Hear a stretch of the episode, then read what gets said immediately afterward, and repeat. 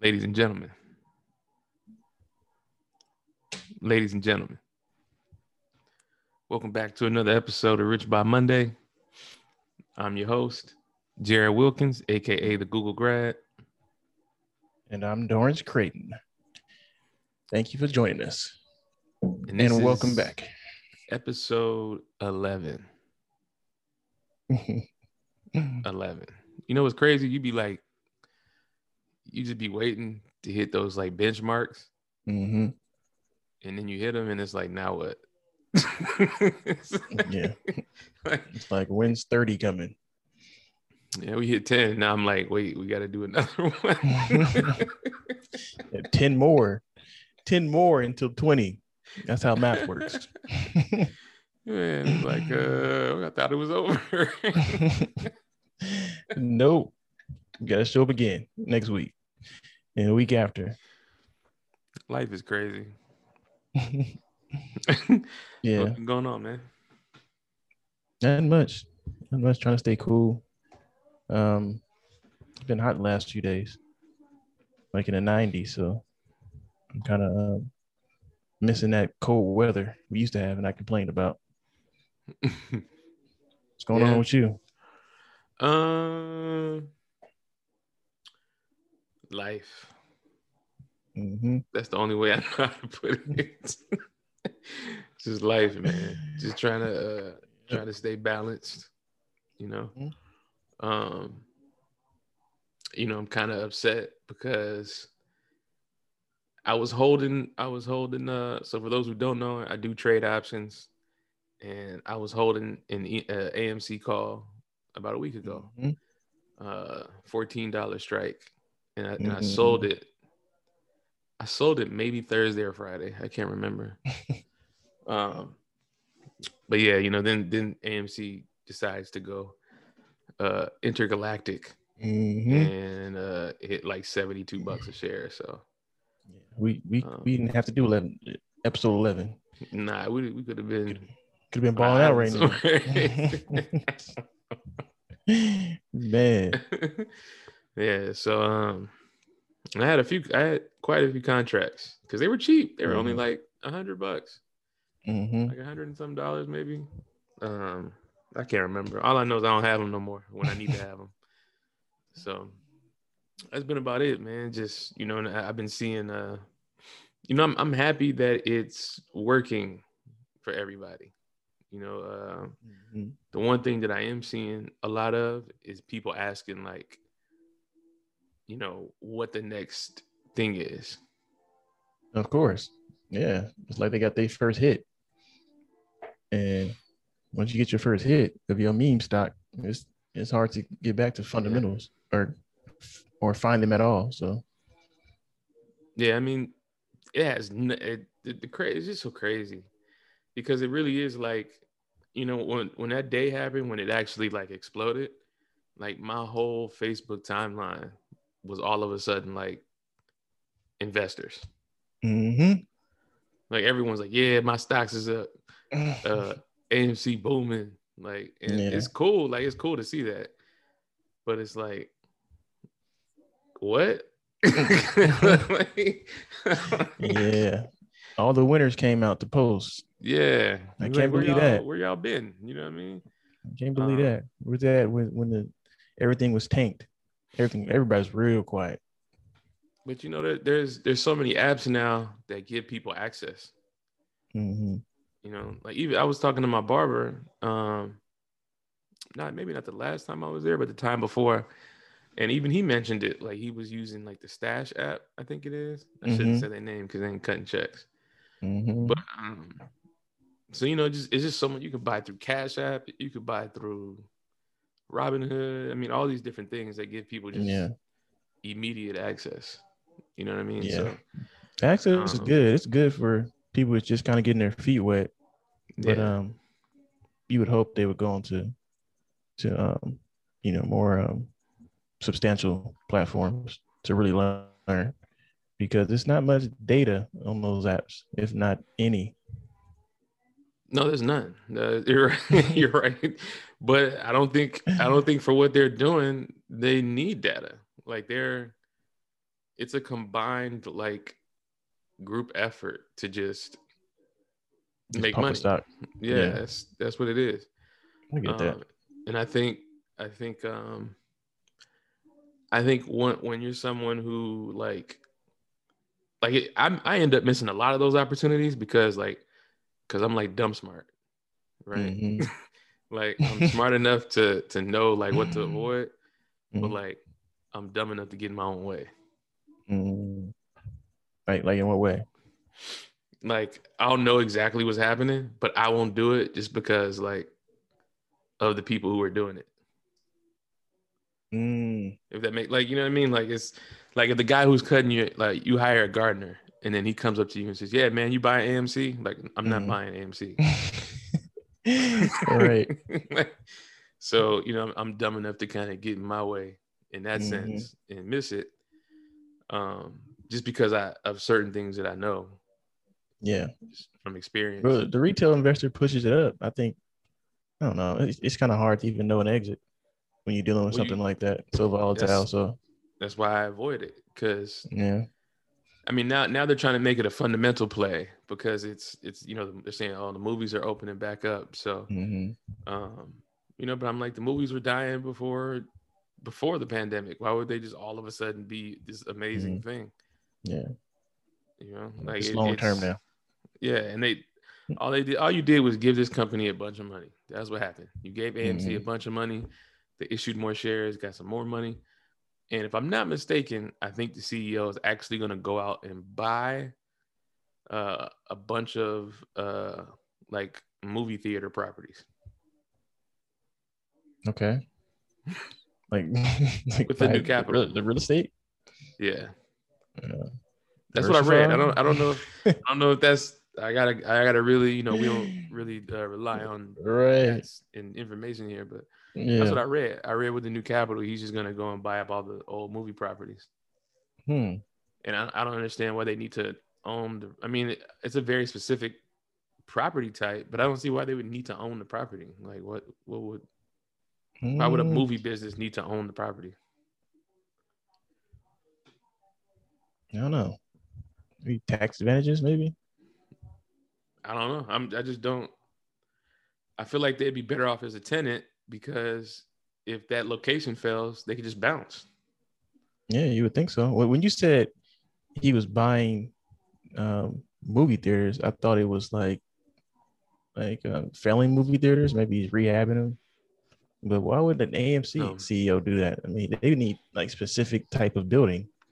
I don't know. I got. I got to do more research because even when I read it, it, it was one of those things where you read and it's like I got to come back to that. Yeah, he's like, what? Yeah. Like, you know what? No. I don't have time to. I don't have time. like this is gonna take a little bit more research. Yeah. Um, Which is tough. I- It's- I don't it's- How do you decide which rabbit hole to go down? Um, you don't really. I mean, you're it. For me, it kind of it kind of depends on location. Hmm Like it depends on where I'm at. Cause, and when I when I say where I'm at, I don't necessarily mean like, you know, different city or I mean like just where I'm at, like in the moment. Like if I'm in the living Mhm. room, if I'm in the bedroom, Mhm. like, the location, depending on the location of my body, Yeah, I'll go like- down the rabbit hole. because if or you know it's just different you have a i mean for me at least i get like a different uh vibe in certain locations you know in the Mm. house and Mhm. or even when you're out like just different different uh places Right, right. Hmm. so um i'll just i'll just do it if i'm front if i'm in front of my computer i could do it all day but Mhm. um yeah i mean it just depends it depends but i i, I got to do more research uh into that because i don't see it as a long-term thing but it doesn't matter because that's not the point hmm you know the No, point is uh, to make the it a slot machine that's, yeah. that's the point is to pump it and and hopefully somebody else will stay while you sell, and you can take profit. yeah that's all Uh, is for the people who are still holding on, it might go up more. You know, those people to get stuck. It's just weird man it's weird to see i'm like i said i'm happy for everybody it's just weird to see like I won't say weird, but maybe it's because we've been like we have the experience and we've been Mhm. around for so long. When you see like certain types of people talking about things, it just becomes like, okay, this is the end. Like that's what like, Mhm. that's what I automatically go to. Is like, all right, like it's just it's just because everyone becomes like the the expert, and Right, everything is like, oh, it's going up, it's going up. Buy Mhm. this is going up. Oh, this is a, this is a great company. The the stock is going up, and it's like, no, that's Mhm. not that's not how it works. And to me, all of it just sounds like bubble talk. That's what I call it, bubble talk. Mhm. Mhm. Um, because you can easily you can easily like do something that probably wouldn't be that you wouldn't be able to do at any other time. Like even right now, there's people there's people making money at rates that are just like ridiculous. Mhm. Like going from, you know, from like a thousand bucks to a couple a couple hundred thousand bucks um in a matter of months. Yeah. you know and then at that point then it's like okay now i can position myself like i've been doing this for 20 years Yep. you know and Yep. uh that's when it's like okay this is bubble talk hmm So um, so what what are some uh, indicators other than um, than people bringing up um, then I, th- I think one indicator is just you start seeing like a flood of money in the market where you Mhm. usually had didn't see it in a certain volume. Um, and I think you can really look at like the average day consumer and kind of see.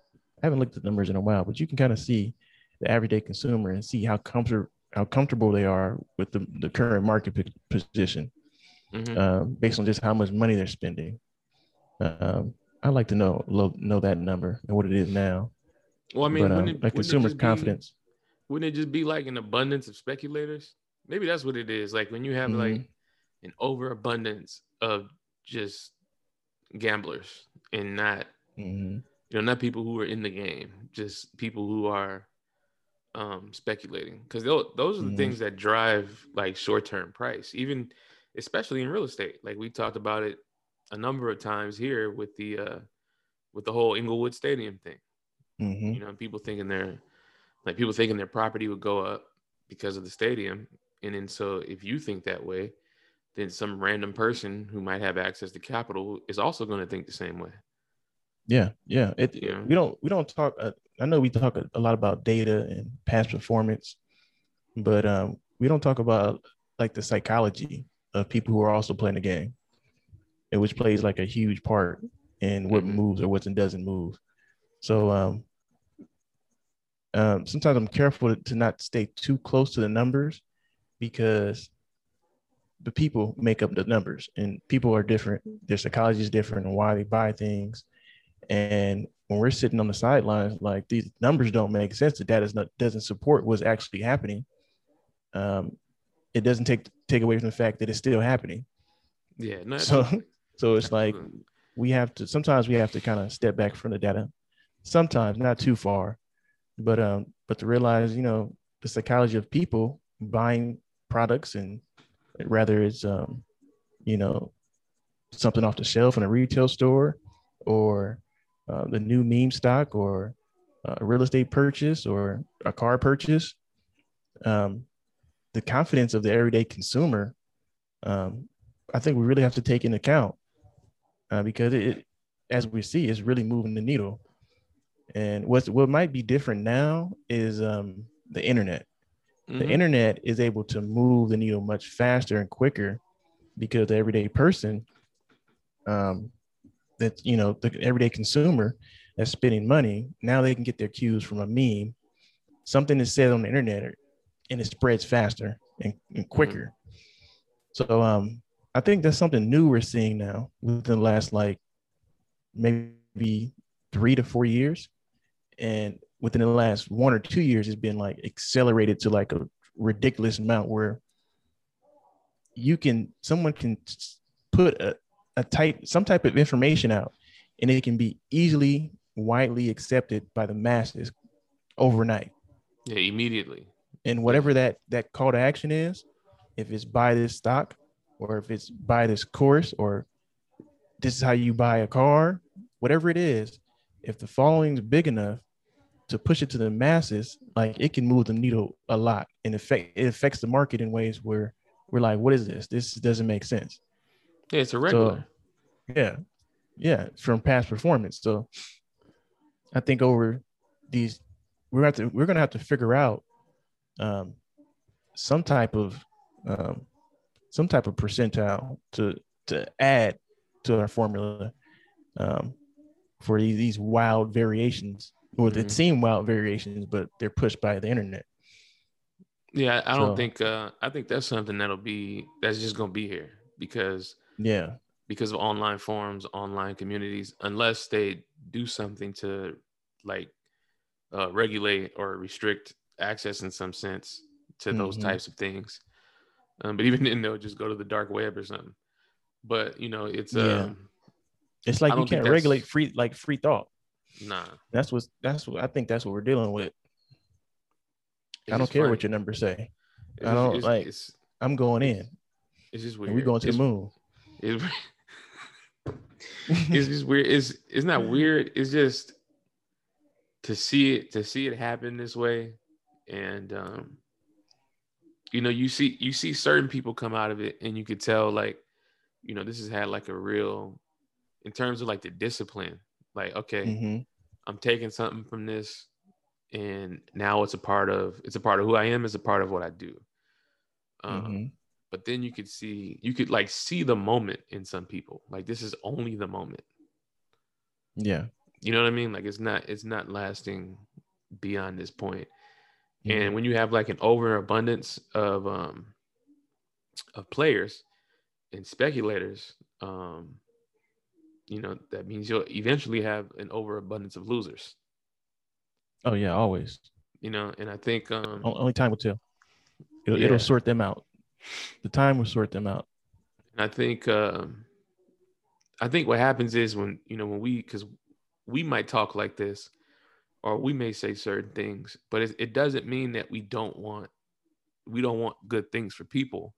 We're just giving you like perspective from some because we got involved in real estate in 2006 2007 well you were Mhm. 06 i was 07 so like what's happening in the market right now in the stock market was kind of happening in real estate back then. Because you could you could be anybody and you could you can go buy 10 homes today. Right. You know like it, did, it didn't even matter. You didn't, you didn't even have to have a job. You didn't have to have nothing. You could just go buy a house hmm and then once you bought that one you can go buy nine more. By Yep. the time the lender found out you had inquiries from other banks.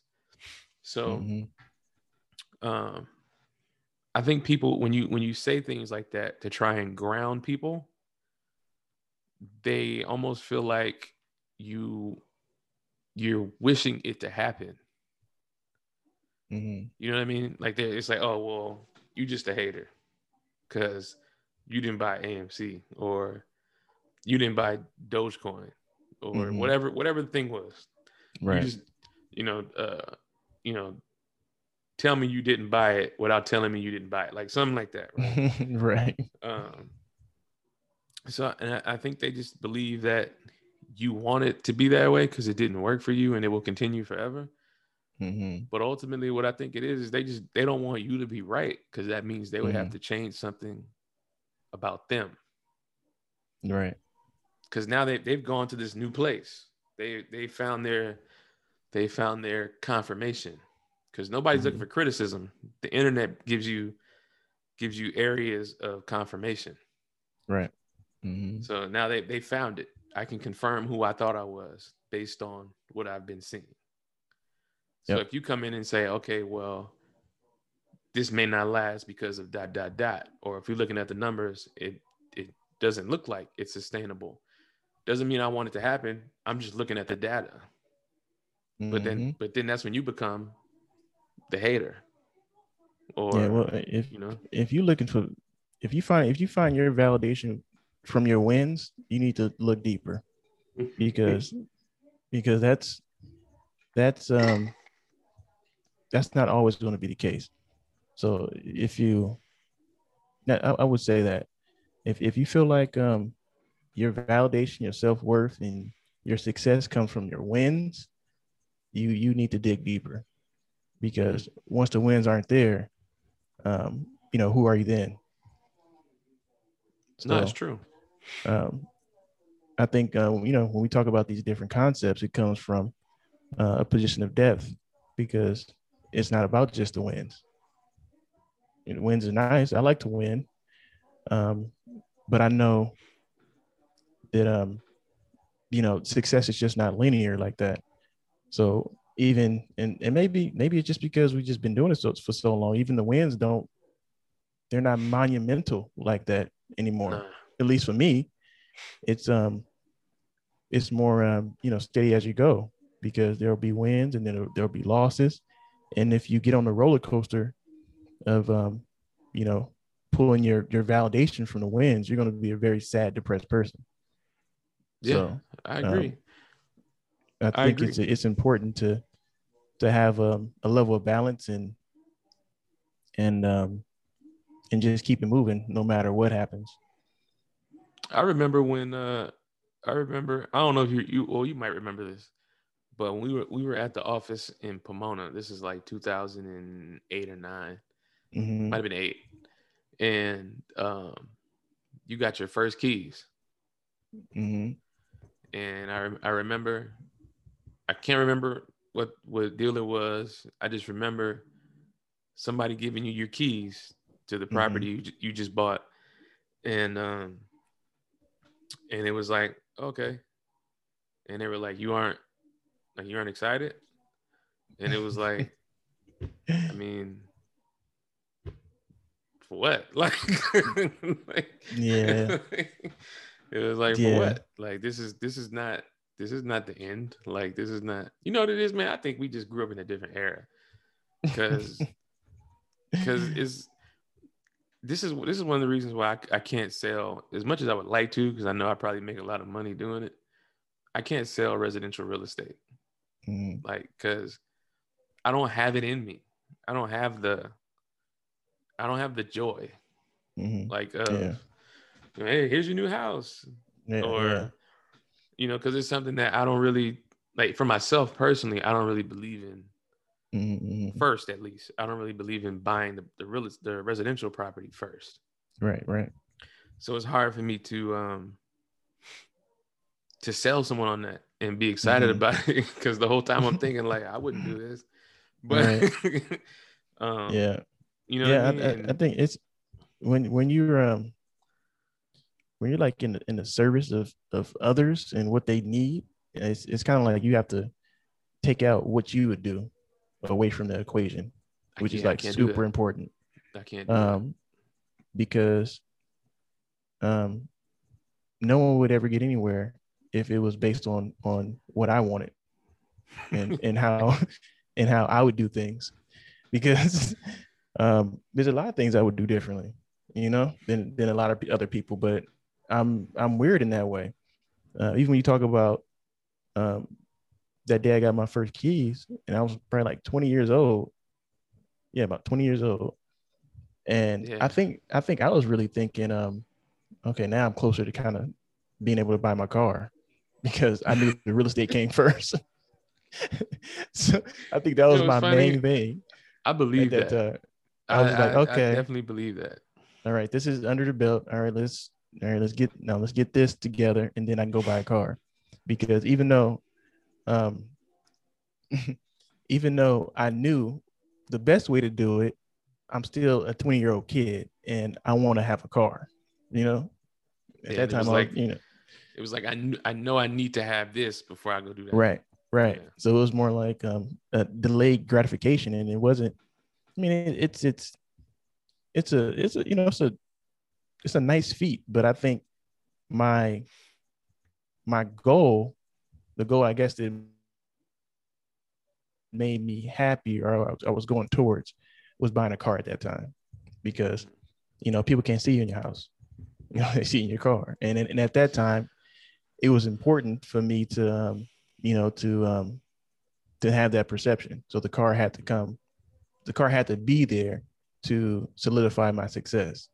Um, you know, I think completely different now, but back then as 20, 20 year old, 20, 20, 21 years old, especially at a time where we were trying to teach people about real estate and trying to, um, you know, teach them these different concepts of investing and buying your, your real estate first before you buy, appreciate assets, et cetera, et cetera. Um, you know, our peers that were our same age, they weren't listening to that. They didn't, Nah, it not was no buying real estate was so far out. but now, you know, 15 years later, now they're just everybody's really on it. Yeah. So um so yeah, I think I think if I think back, that's what I was okay. Now we get the car and then people will listen. Which is so backwards. It's like It you would think, hey, hey guys, I bought these houses. Um, this is how it works. They're like, yeah, okay. You're not you're not popping bottles in the club though. That's so cra- like because it's almost it's like, you- it's completely reversed. it's almost like you did it. You didn't necessarily do it for them, but you did it like with them in mind in terms of like what you what it would do to your business. Right, right. Yeah. But, I mean, but that, it's that like makes sense. That makes sense. and it and it seems like it seems like um i guess it can seem man- manipulative in that way but people are how they are you know so i Yeah. again we can't get away from the psychology of people um, they buy into what they see hmm and um, buying into buying your real estate for your car is still something i preach now it's still something you do hmm uh, supposed to do, you know, to keep your your debt to income low. But um, yeah, yeah, people wouldn't they wouldn't feeling that back then though. Nah, not at all. Not at all. I mean, I, I remember even, that. Uh, I remember talking to I forgot his name. I wish I knew his name because I'd look him up. But um, I mentioned it before where uh, there was an older guy who who came to like our office one day, Mhm. and I think he was a friend of I think he was a friend of Arthur's or someone he knew, maybe just somebody he talked to that day that came, right? Mhm. um and after you know once we once we were leaving i think i think you guys went home and i stayed and talked with him you know Mhm. outside the office for like another two hours Right. and um so i'm outside talking to him and you know he's telling me all the deals he did and and how long he's been in real estate and um you know he said a lot of things just he gave me like a whole macroeconomic like sermon per Mhm. se Right. um, and at the time, I just remember, you know, it just sounded racist. Mhm. like, I did not think you. I did not think it was hitting that quarter. no, but like it did because, of course, a lot of you know, given given this country's history, many things, if you're if you're unaware or if you're not involved in some way, many things are directly linked to, you know, racism. Mhm. Yeah. and and your understanding of it comes from that you know what i'm saying because you Mhm. you don't have any other medium or attachment to it no point of reference Right. so a lot of things he was saying just sounded like you know it's like okay yeah it makes sense but i don't Well- like the way you're saying it is like i is, is not you know What, was Like, some whatever. some of the things to give us some context? um It just might not be exact. just the whole like just economics um Mhm. you know taxes Mhm. welfare um a lot of things we talk about on here that probably sound like Mm. racism to people or Mhm. you know or uh like elitist or something. yeah like Yeah. you know because at the time you know we're 19 20 years old i don't know like i have no history with the economy i'm just out Mm-hmm. Right. here doing whatever i can to make transactions to buy houses and then buy a Right. car right Yep. um and he's going on and on and on about all this stuff and and i'm like all right whatever like man Mhm. i just you know i we just cashed an $11000 check Mm. my like my car got 22s on it right like I, I don't know what you're talking about like my the, my car my car is white my rims is white my Right. doors ain't got no door handles my boy got 20 like i don't know what you're talking about like right, right. and um in many ways, it was kind of like that same theory. Like you don't you don't want him to be right. I knew in Yeah. a sense, it, I knew it made sense. Like everything he was saying made Yeah, sense. It just That's what I was gonna say. I was gonna bring it it, around. sounded like racism. Like Yeah. At, at that time, it came full circle. You felt like, you know, people don't want you to be right. And then 10 years ago, 15 years ago, you hearing the same things. And you're like, I don't want you to be right. Like, what I'm doing is working. yeah. yeah, I mean that's and that's kind of what what and I think what happens is, you know, because I, I know we speak about things from a certain perspective. Um, but what I what I don't want to be like left out of that is the fact that we we come from these environments. We were once these people. We're not saying these things as like, you know, we didn't make those mistakes. Like we're telling you from making the mistakes. Like that, you know, that these types of things exist. I know why you think that way because I once thought that way. Mhm. Right. So it's not it's not me coming here telling you, you know, you're stupid or something. It's like, no, I remember. I was you. Don't do that. Mhm. Like don't do that dumb shit. Cause right. you know, we we've all been there. And so with him, even with him telling me that, like I didn't want him to be right, because that means my whole uh concept of how the world was gonna work for me would have to change. Mm. Yeah. Yep. And it's hard to start from scratch. Man, well, yeah, we know exactly because we didn't listen. That's what I'm saying. Start from scratch, from thought process to Yeah. your whole world view crashing and and then the, the rebuild stage of you know again goes back to who who you who are you really you know hmm now that you don't have um the rims or the money or the houses or the influence um you know who are you now? Hmm so that's what i'm like you got you got to dig deep. You got to dig deep Yeah, I mean, to hold on something you- that's, that's that's outside of those things. when you i think when again i think when you address it a certain way and it's hard it's hard to it's hard to like articulate what that means like when you address it a certain way to someone who's in the moment. Right. you know what i mean? They're they're in they're in their moment. And you're saying okay well it's part of the reason why i don't like to talk to people. Because because what happens is if you if you if you spend enough time with them you'll tell them something that completely contradicts like what they think is reality. Mhm. You know that's Yeah. why they, that's why people don't listen to old folks because they'll tell them something and they're like, i don't want to hear that like 'cause it's not in line with what they think yeah. reality is yeah. It's hard. It's hard to stop your fun though. Like I get it.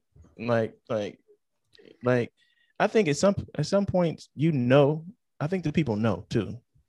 They know, but it's it's so fun. It's so fun. It's so exciting.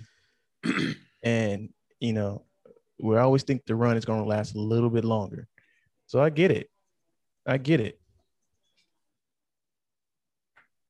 Yeah, but it's I don't know. I just don't I don't want people to because now again we have the internet, and so it's gonna suck to see um just to see it, just to be able to witness it. Because what Mhm. I've been noticing is there's been like a recent uprising in like um I don't know what to call it. I don't know if I don't know if I want to call it like reality based content, Mhm. but there's there's been like an uprising in the very specific type of creator who's coming out and saying, you know, like guys, relax. What you're what you're seeing and uh experiencing right now is not how things work. And I've been seeing that from a lot of people. yeah, like uh a, a number of shows. There's a number of shows that have come, up, especially on YouTube. There's a lot of people coming out like because I think what's happening is what what's what's happening is when you get a bunch of uh, or an overabundance of speculators who then can position themselves to be experts, and then so the Mhm. media begins to accept them as experts. What happens Mhm. is people who are the actual professionals, like they they now have to identify as one of those guys Mm. because when people come to them, who are the people they bring up? Yeah, yeah. The most likely people is in in the limelight. So you saying people are saying basically like kind of like putting out okay, this is for entertainment purposes only type thing. This is a reality TV show type thing. Well, no, no, like like so so you're you're you are you're a broker in real life, Mhm, mhm. right? But then there will be a guy, you know, on the internet who will position himself as like the ultimate real estate guy. Mm, And then so Oh, okay. your clients come to you, right. Yeah. right? They come to you and then they bring him up or bring her Mhm. up, right? And now you have to say, relax. That's not Mhm. how this goes. Yeah. And then then You what up against um just a, a windfall of well, this has 10,000 views and 3,000 comments. So how can they be wrong when all these other people are like this is great information? Exactly. And I think I think a lot of people are you're you're seeing those people like you know come out more and more now. People who are Mhm. actual like business people, businessmen and women, they run you know certain types of businesses because Mhm. their their industry has been like saturated with uh gurus. right, Um, right, You know, uh I forgot the word v- Veblennian, v- right. Vle- I don't know how to say it. Oblivion uh, entrepreneurs, like people who are more into the like the lifestyle and the ideology of entrepreneurship, but there's the products don't equate to much, hmm right? And so their industry has been attached to that. So now they have to come out and kind of defend themselves, mm, you know, through Yeah. the same mediums, through social media, through yeah. um I mean it's kind of what we did in a sense. And- it's like and I'm it's- I'm tired of you telling me about whoever. Like now I got to come on here and tell you what really happened. right. Yeah. Um, yeah. It's they're in the business of of social media and they're really good at it. they're really good at it. I think um the most difficult thing we're going to part we're going to uh, deal with is doing the work in real life and trying to put it on social where they can just put it on social. Like that's the work. That's the work in real life and it's the work in the social space. And you know, I'm the more I see it, I think it's going to be even harder to combat because if if we're if we're not able to teach people how to think, um, Joe Blow or whoever is going to be, is going to be just another person, another person will pop up, hmm and then the next 18 to 21 year old, 24 year old is going to fall victim to the same tropes. So I don't know. Um, I don't know. Maybe maybe we do a little bit of work, um, just putting the content out. Um, but another thing about people who really do it in the real life, um, it's it's so difficult to make it entertaining. it's like I just put something on my Instagram. I was like, I seen somebody just like they doing TikTok dances and stuff and teaching people how to do X, Y, Z or whatever. And I'm like, look, I'm not dancing for y'all. Yo, I'm somebody's daddy. Okay, like I'm not. I'm not about to be.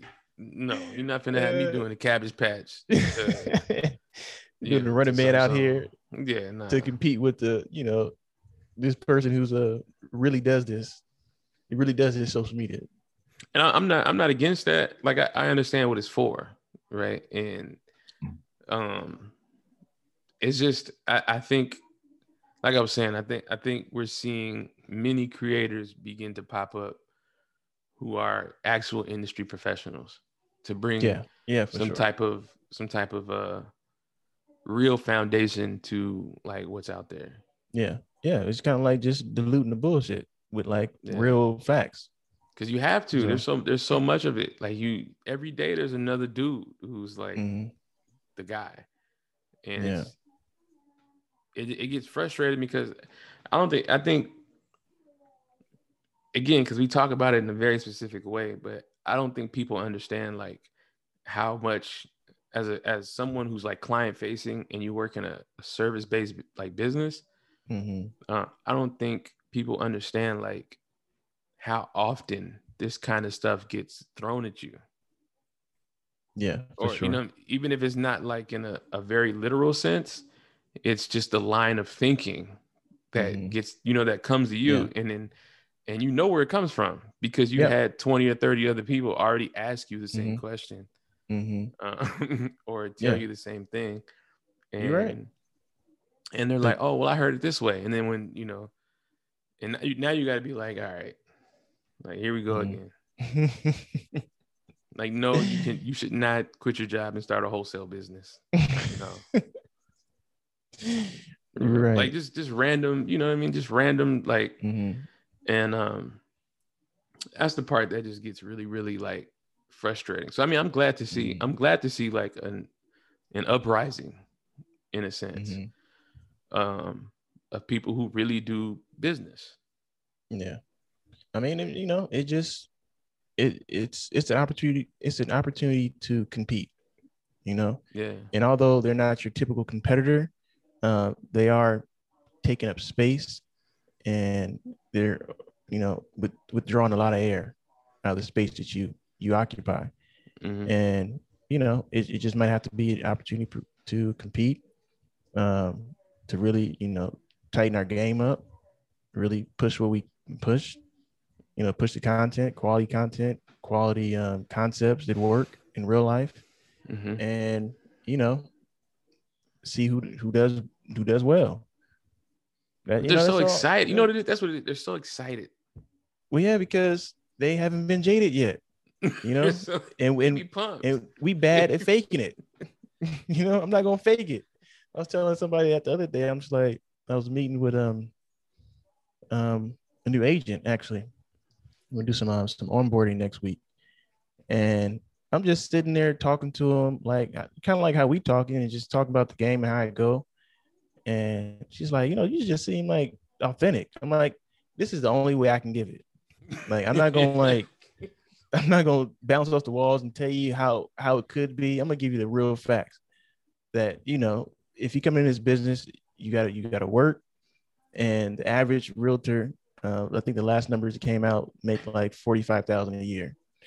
Um, so it was just another reason why I know these gurus are just like, no, no, everyone's not doing well. So with that being said, I just give them the real numbers, the real facts, and let them know exactly how it's going to go down and um, I think people appreciate that. Um, I'm not To an selling them the dream of real estate or the dream of entrepreneurship or working for yourself or being your own boss and all these different, you know, you know terms that people use to get people excited. Um, because I know that excitement is is is fleeting very fast. Yeah, because- short lived. This this business takes um, consistent effort and it's like a compound effect. It's like the the little you do over and over, you know, over each day it compounds and it builds into something else. So um I'm just honest about that. I'm honest about how it how it goes and how it works. And I think um, you know, some people do appreciate that. Um, even though that that type of um you know conversation is not mainstream, I guess. Mhm. But um I think in real life people appreciate it. And that's that's been my my experience so far. Yeah, I mean, I, I would agree. I think I do think even when they don't want to, even when they don't really want to digest it and and um accept it for what it is, I do think people understand like what you're saying. Um, but they they know that it comes from the right place, Yeah. right? It's just that they don't they don't want to believe it. That's a that's a totally different thing. hmm They just they just don't want to believe it. But I think they know. Um, Yeah. And I, I think- was actually um. I was I was reading uh well, I was watching a video, same video that brought up that word, the Vebleninian or whatever. Mhm. Um, and and this guy he brought up it was a he's a professor at some university, and he did a study. Um, I don't know, you know what he used as hi- as the field, but he did some kind of study of of of uh, where he covered entrepreneurs and the types of products and the quality of products. Mhm. Um, and and a there's a few things that stuck out. The video's long. He has a lot of stats. Um, I don't remember them. I'm not gonna go through them. hmm but uh, two two uh, in particular stuck out like extremely, and one was the the um, lifetime earnings hmm and the lifetime earnings of someone who works a nine to five versus an entrepreneur. The I think the entrepreneur was I don't want to throw out the a percentage and be wrong, but it was significantly less. hmm hmm So as someone who works for themselves, right, and you, you got all these vacations and you on retirement, you on the beach hmm and whatever, right? hmm As someone doing that, you make less money than someone who went to college and got a job. Yep. Lifetime. I believe that. And that was that one stuck out, which I knew already because there's only so many people who actually make money. Mhm. But um it was just interesting to hear like that number be Yeah. like quantified. Mhm. Um, and then, then he also talked about actually two more. He talked about the quality of products that come from uh, the recent rise in uh, Viblinian entrepreneurship. Mhm. And he found he discovered that their products are trash. Mhm. Yeah, low they're- product, they're- low, low quality. They're more so interested in they more so sell the lifestyle of entrepreneurship versus Mhm. the actual business. Yeah. All right. So they're not they're not disrupting anything, they're not changing anything. Um and they're not real entrepreneurs, right? So Mhm. because you're not really employing people. Yeah. Or selling Yeah. products or Yeah. your service. So uh, he kind of talked about that. He talked about the average age of entrepreneurs, which was like 45, I believe. hmm Um, and I think those were the ones that kind of really stuck out to me. mm You know what I mean? Especially the one about lifetime earnings, because Right. People are like incubating entrepreneurship now. But again, that's just that's why I said everything feels like an MLM because if if I can if I started one thing, okay, buy my product to do this, but then you can take my product, you know, water it down or step on it, whatever, and then make Mhm. your own version of it and then go out and sell it. And then the person who buys it from you does the same thing. They take your product, water it down, and sell it and it just Mhm. keeps going and going and going. Eventually, you'll get to the point where it's like, well, I can just sell you entrepreneurship, Mhm. Yeah. and, and that's the that's the continuous cycle that's happening. And so, Mhm. all of the products that come out of it don't lead to um, any meaningful jobs, any sustain, sustainable uh, economic activity. Mhm. It's just one big cycle. Yeah. I could I could see that. So so you tell me the best business to be in is the one with no product. Yeah, because a guy just sold a statue. Did you did you read about that? I did see that. He It's sold a he sold an a invisible statue, that- That, was invisible, and I was like, "Bro, is this not Bitcoin?" right. Right, right. That reminds me of uh Pootie Tang. You remember that? I love Pootie That Tang. old Yes, the movie? song. Yeah, It his song came Yes. out. He's like Pootie Tang's new song. It's called and everybody went crazy and it went platinum. Pootie Tang is Drake. That's how I see it. Drake can say Uh, he could do anything, yeah.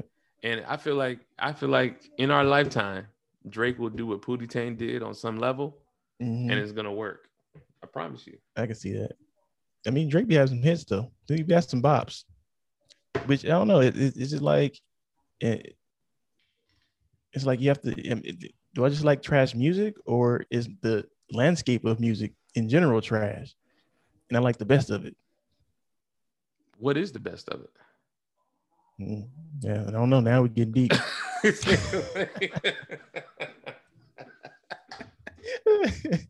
like, like who is the best get dumpster fire? Let me pick right, one. right. Uh, I mean, I I, I just picked up the Purple Rain album, so I'm. I don't I'm even know what that is. I don't know what that is. Oh, Prince. Oh, you talking about Prince? Okay. Yeah. I'm like, I don't know. I'm like, yo. So I'm always in in the past, but every now and then I come, I come to the present and listen to a Drake bop. I mean, it, I like it's nice inevitable. things. It's it's young. inevitable. You know what I mean? To it's part of our generation. But then you, you're gonna have moments where where you you just have like a moment where you just think like, what am I listening to? And that probably happens to me at least like twice a week. Right, right. Um, Yeah. yeah. Yeah, but yeah, I think um I think um I think we just said some words. A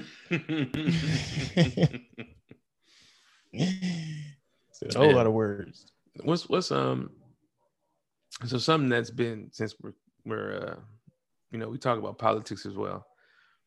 Um i don't know if you've been paying attention but there's a lot going on in california right? So i messed up and followed a couple uh instagram accounts that Mhm. uh basically cover like the homeless activity. Okay. uh and that was a bad idea. Because w- I don't know these people, so I don't know if they're telling the truth or not, or if like the the selection of content is, you know, they're picking and choosing what they want to show. hmm But the situation is bad. Yeah. Like, have you seen what's happening on the beach, Mm-hmm. it, like in Venice? Yeah, places like Venice. Yeah. Yeah, I've been watching a, a few, a lot of them. I've been watching a lot of them, and um, I don't know. I don't know. I know they they they um they created two two different communities. I can't remember the name of them right now, but it's two um uh, homeless communities. I believe there's uh, between 80. One is like 80, maybe 80 different units, and the other one's like like maybe a little bit over 100 Mhm. uh, particularly for like homeless uh, transitioning type thing. And um, I think it's difficult to put these places anywhere because of NIMBY, the, the whole not in my backyard thing. Everyone wants something to happen, but not close to them, um, which is usually um, because they, they feel like um, a person who's home is going to is going to bring you know street activities close to their house, basically. which what comes down to it. That's what it is. what is street They they think most people most people think that the homeless are on, on drugs or they know people on drugs or all the all the things you can think that are bad. Um, and they don't want it by their house. yeah. So if if if you get funding for these type of different uh, you know these different uh, programs, it's it's often difficult to place them somewhere in a place. Well, because the issue isn't from from my experience of you know actually going down there and um being around people who are you know in that situation. Now, it was a while ago, but Mhm. just being down there and actually going to to try something, to do something, right? Uh, I feel like many of those people, the issue isn't the fact that they don't have a house. hmm and when you see when you see some of the videos like that um, they post on their social media platforms it becomes very clear that this is not an issue about people who just don't have a house hmm right a lot of the people who are there aren't even from california they Yeah. just they just come here because I've heard it's that too. easy it's easy to be homeless Yeah, you have you have more beach. more resources here um, in terms of like government programs, and then the weather is Mhm. you know all all all around your weather where you can you know you can be outside and not freeze to death or or um, you know suffer from dehydration in one- some of these hot hot states. yeah So yeah, I think it was. I don't want to start making up percentages, but it was it was a lot of percentage of homeless that aren't weren't weren't actually from California. yeah So uh, I've heard somebody say like, you know, what is California doing about their homeless? And it's like, I don't know, Arizona. You tell us. It's just- This is they come from you. You know, Yeah. places like Texas, Arizona. These are your homeless technically. Uh, there's a lot of they just people don't from have Dallas. those resources where they come from. Yeah. yeah So, um, yeah, It's strange. it's, it's, it's strange crazy. I've never, I've never, I've never been one to be like, yo, I'm, I'm leaving California. I'm Mhm. kind of thinking about it now. I You just don't know where going to go. I don't know where to go. Where am I going? Like, You ain't going nowhere. nah, man, I'm kind of thinking about it. it. It's, it's getting to a point where, um, like, cause you know they have a bill, right? And it, I'm pretty sure it won't pass. But there's a bill that's being circulated, like right now, um, Mhm. about, uh, you know, taking the beaches away from the public and making them the space for homeless people. Mm. and it's and even if it doesn't get passed, the fact that something like that can get drawn up and and you know pass multiple checkpoints hmm to people who are supposed to be some type of smart, right? Yeah.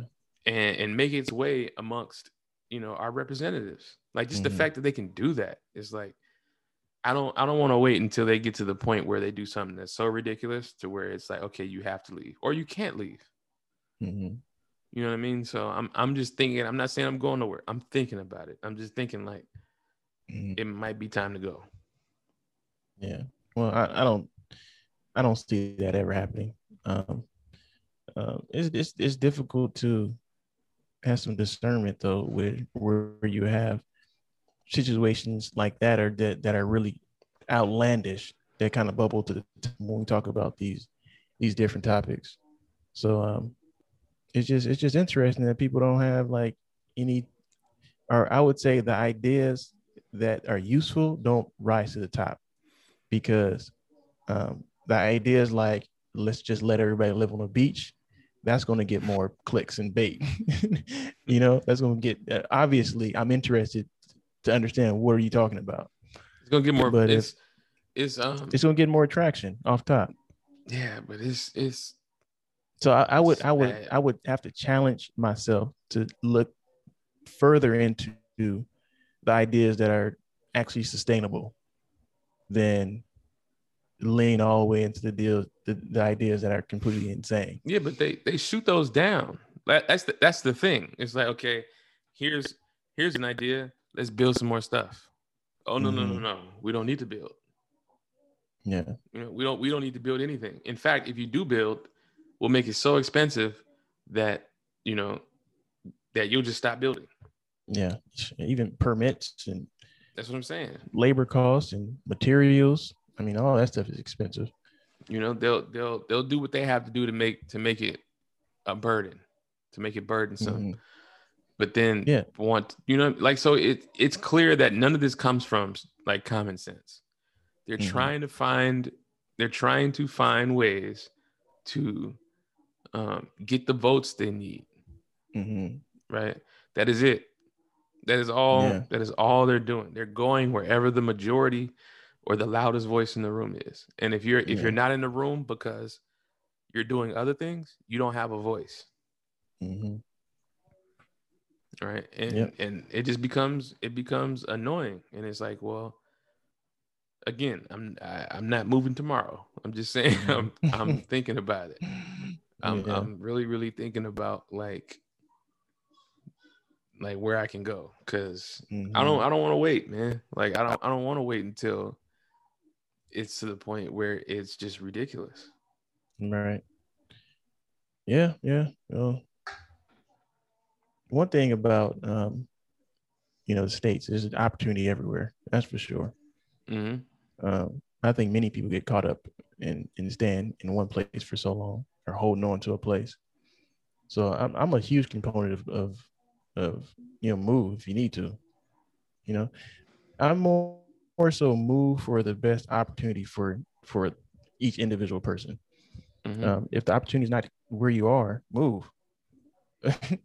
um, that's that's a huge thing for me, and that's for people who who complain about you know how high rent is in certain areas or how how high um, you know real estate is in certain areas. Um, you can just move. I mean, especially places like California. Um, here, here's a like a you know a secret. You know, uh, black folks actually migrated to California. You know, we in droves.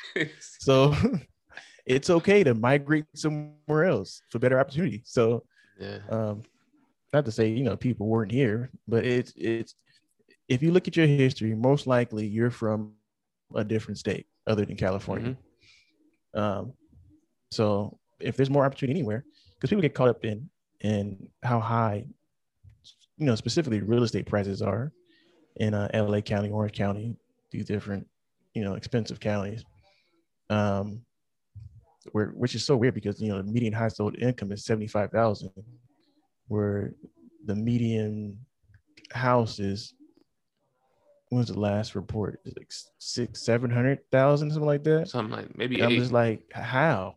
I'm like, how? Like, there's a lot of people that should have been moved. So, for better opportunity, and it's not to say that everyone can do that, but I think there's a high percentage who can. We're not talking about the people who are completely desolate, where they have no choice to move. Mm-hmm. Um, there's many people who do have the choice to move, uh, but they want to stay because because I don't know, there's things to do, and I guess you know once they give the beach up, uh, that won't be a reason to stay. so we'll see. We'll see what happens. Which is it's, it's crazy, man. Because like Venice, like I don't know if you've ever. I'm I'm gonna take you through Venice. The next time you're down here, we going we gonna just I'm gonna show you some properties in Venice and show you been, how close, like how, I've been looking how at close it, it is. Uh, there's a YouTuber who kind of blew up. isn't it? It's uh, German in Venice. If you look on YouTube, and he's just mm-hmm. a, a regular Venice resident that's been here like 30, 40 years.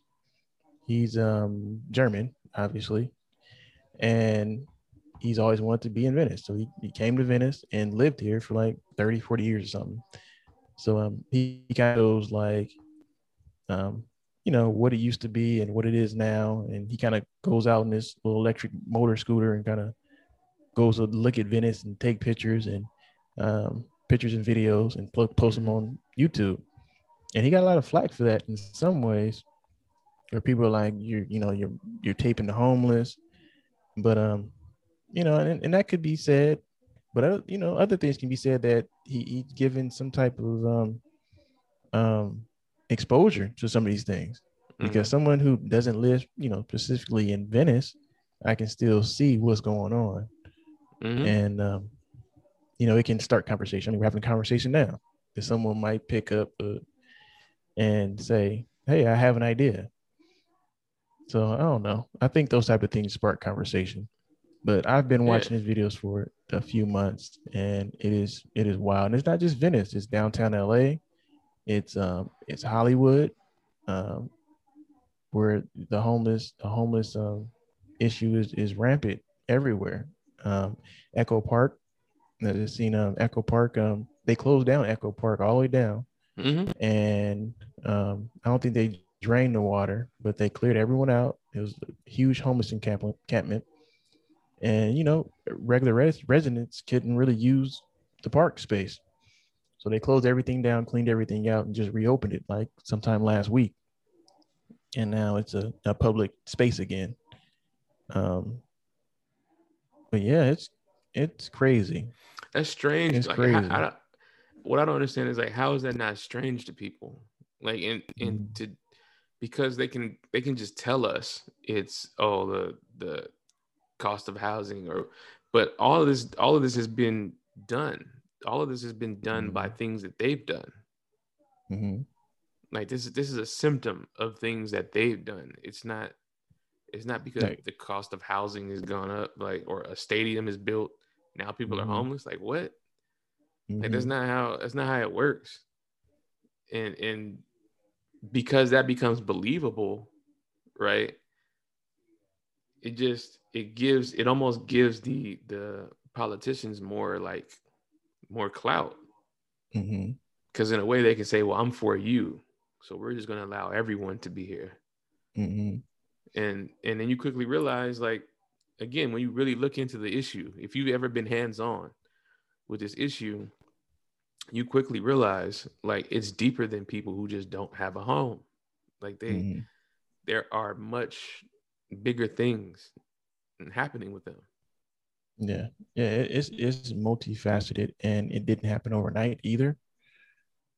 And like when you know, it's when the crack, it's so many different crack era, when the crack era happened, was there a homeless explosion? Did they call it homeless or did they call it something else? I'm not sure. Well, because yeah, but I'm I'm just, just if you look back in history, they never call it the homeless era. Mm-hmm.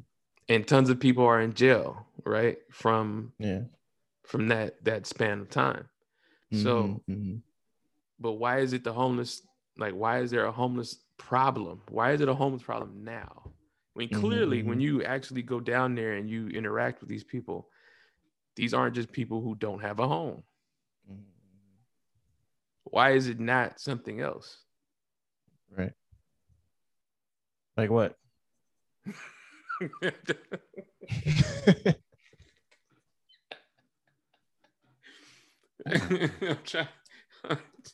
Look, I'll say it like this. There's uh, multiple reasons why people are homeless. So um to answer your question, I think I think um from a voter of like a voter standpoint, I think people have more empathy for someone who's homeless than they do for someone who's on drugs. Um, because as we've seen in the 80s during the crack ep- epidemic, there was no remorse for people who were on drugs. It was just get yourself together. but there, there was a Um, very specific reason why there was no there like that was Because case, they though. feel like they feel like because crack, drugs, it's, crack it's was your only fault. well no but crack was only in very specific neighborhoods yeah, I, mean, I don't want to yeah i don't i don't really want to go deep down that that rabbit hole it was just Yeah. you know these past i'd say this past week has been just uh you know a tsunami of various different things and that's that was just part of it you know what i mean and Mm. so just i've, I've really been thinking about just a lot of that just kind of internalizing a lot of that stuff and just thinking about how um how to make you know how to make the best move with that in mind you know especially with the way uh, Mhm. everything is going. You know what I mean? Like there's it's just a lot. It's a lot of different things going on, and I see why when when things when things get the way they are now, a lot of the people who have been involved or that they've been active in the markets and whatnot, I see why they just step away. Mhm. You know what I'm saying? Because if you try to like, if you if you try to be involved on a on a certain type of level, it could um it could consume you and like drive you crazy. mm-hmm. Yeah. When you figure someone's been here 20, 30 years fighting all these different things that come up to, you know, protect their best interests. Um, as you age and you know you slow down, you get tired. You're tired of fighting. So Mm. I mean, I can see the 60 or 70 year old like I'm I'm out. I did what I could. I fought a good fight. But you you young enough to stay, so Nah, man, I'm I'm I'm you know I'm just I'm out. Like I, I'm I'm stepping back. I'm kind of chilling. I'm not really uh I'm not gonna be active in different ways. Like even like even when it comes to stocks and stuff, like I probably I probably only bought like two or three companies in the past in the past like since since January. Mhm. I bought Intel, I bought Oracle, and I bought some more Apple. And I bought I bought a company called GSK, um, like Mhm. GlaxoSmithKline or something. Mhm. Um, other than that, I haven't bought anything. And um, and then and then there's so many there's just so many people just pitching to buy certain companies or whatever, and Mhm. and it's like you know what, I'm out. Are you out as in withdrawn or are you, you you know you grabbing your ball and going home No, it's just I'm not I'm not you know because I'm someone who had like I have to learn. I have to know. I have to learn. Um, I got to look into it. So if, if I if I keep hearing about a specific thing, I'm gonna look into it, right? Yeah. And even if even if it doesn't really fit my discipline, Mhm. I feel like I have to look into it be, to be prepared for when I'm asked about it. yeah and Right. that, that i think that was where my question came from at the beginning of the podcast is how how do you choose to go down the rabbit hole because Yeah. uh some some are just aren't healthy um they're time consuming and sometimes uh, you know obviously just not wasted you know worth the time going down them uh, like you said if they don't fit your discipline or your certain criteria and i've had to learn um, over some time to just you know push things out if they don't serve you mm-hmm. um, you know, or serve me so um, i've been real careful about going down certain rabbit holes um, that can be you know because they're time wasters too um, they they do get the like the brain firing in a certain way too, like like connecting dots, which I do enjoy, and um, looking at that.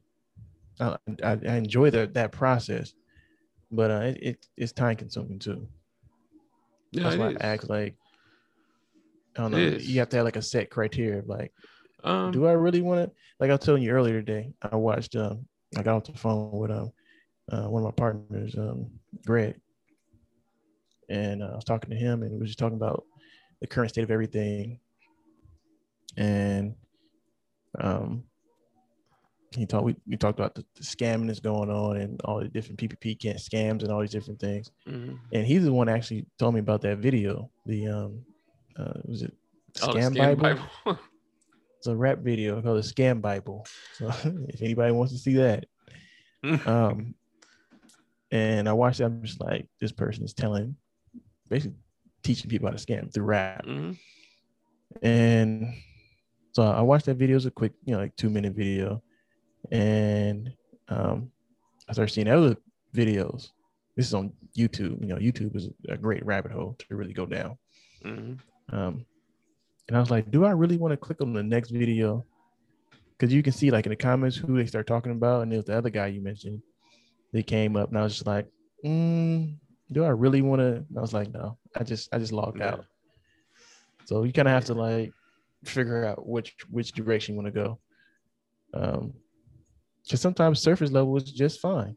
Uh, would would I have learned anything new or useful from watching the next six to seven videos? Well, I think I think that's I'm not sure. I think that's the I think that's the deciding factor, right? Mm-hmm. Like so, um, and it's it's a little bit different when it comes to investing because yeah, um, yeah investing is really about like perspective mm-hmm. you know and, and value is like relative so it's like okay well if i could look at this company and find something good about them you know either i'll find i could find something that works for me or potentially if if i'm asked about it or if a situation arises where i can use that information it's beneficial to know it right right um, and so I kind of gauge it based on that. But now I'm kind of mm-hmm. like, if if I get asked about anything, I'm like, nope, I don't know. I don't know. I don't do that. I don't know. Because I, yeah, because like, I mean, you you spend a majority of time just swatting down different things. Too much. That don't make sense. Yeah. It's it's it, it is way is way too much to be and the, the main thing comes from the desire to to be a resource and to help. Mm-hmm. You know, I'll be the first one to say I don't I don't have the answers. I don't know everything. Um, but I've I have enough experience and I've done enough research to be able to provide you with some type of insight mm-hmm. on certain things. And so, you know, when you when you hear people, especially when it's people close to you, and they're they're speaking on things incorrectly, you know you want to help them you want to correct them mm-hmm. you know not not to make it like you know like i know more than you is mm-hmm. to help you out it's like yo like that's not that's not what that means yeah. Um, but now now i'm kind of like you know what go ahead man jump off jump off the cliff. You know um something that has been working for me lately rather than telling people and these are people who aren't my clients obviously. I think um, um clients want to have a certain perspective and they want to know um, on so many levels what they should do um, based on their you know their criteria or whatever. Mm-hmm. they they want they want the best um you know the best scenarios laid out and then usually they can make the best decision on their own uh, many times they still want your uh, your navigation to make the, those decisions but anyways for the person who's not my client and the person is just talking about you know whatever topic. Uh, the thing I, I, like to say now is um, um, the, the phrase I use is um, "Have you considered?" Start with "Have you considered?" And I think this is a, a, a, a game changer because it's not directly pointed to that's wrong and you should do it this way. It's have you considered this, whatever that is. And I think that might be a better strategy. I find that's a better strategy because it leads them down their own rabbit hole of, of knowledge searching and revelation. And you now you're not just the hater who you know who disagreed with their thoughts or their ideas. It's just, you know, have you considered this? And I think that's um I think that's less invasive and in many in, in many ways it's it's more accepted by the listener in my experience. So I'm going to try more of that. You know, so I would say try I mean, more of that. You know, have you considered right. it, you know, da, da, da, whatever, and then send them on their way. Because if they're not your consultant or, or you're not consulting them, they're not, they're not your client, it's not, you know, I don't think it's any reason to go down that that conversation if it's not a paid one, you know? Mm-hmm. Because I mean, I've spent many years saying a lot of words and they just fall on deaf ears. You know? Maybe that's what it is. Maybe maybe it's because um I can't I can't help but just like it just comes out, right? So if I hear something mm-hmm. or a certain word, it just it comes out because it's yeah. it's it's fresh in my brain. It's it's what I do, right? Yeah. So um maybe that's what it is. Maybe it's just because like it's not we're not in the actual consultation. I don't have time to pull out a piece of paper or a whiteboard mm-hmm. to to be able to explain to you why I think the way I do mm-hmm. about this specific thing. Um and it's, it's more so like trying to trying to um you know pass on you know years of, of understanding on how to think mm-hmm. into this yeah. small moment this small moment of time yeah you know to bring them up to speed and so it's mm-hmm. like i don't even want to do that mm-hmm. but um, no one's receptive to that yeah it's like you know when you when um you listen to like a lecture that they say they say you actually um um you actually take or absorb like 12% of the information or something. It was very small. Mm-hmm. And I don't think people train themselves to to take away like key concepts. Like even when you're like you're reading a book or reading information, just try to take away at least three different concepts you can take. Take mm-hmm. away with you or listen to a lecture or even this podcast. Uh, take away three concepts. And if that's for me, take away one concept that's gonna that you can use and, and mold and you know go down your own rabbit hole or whatever it is and because i think many times when we when we speak and i think you know, this is why we choose our words a lot because you can you can just speak and it and you're saying too much for people to absorb mm-hmm. and um, one thing just like just like in school no one's willing to raise their hand and ask a teacher like or tell them I don't understand that. You know, it, it most people don't say, "Hey, can you run that back? I don't understand what you just said. Can you give me more clarity?"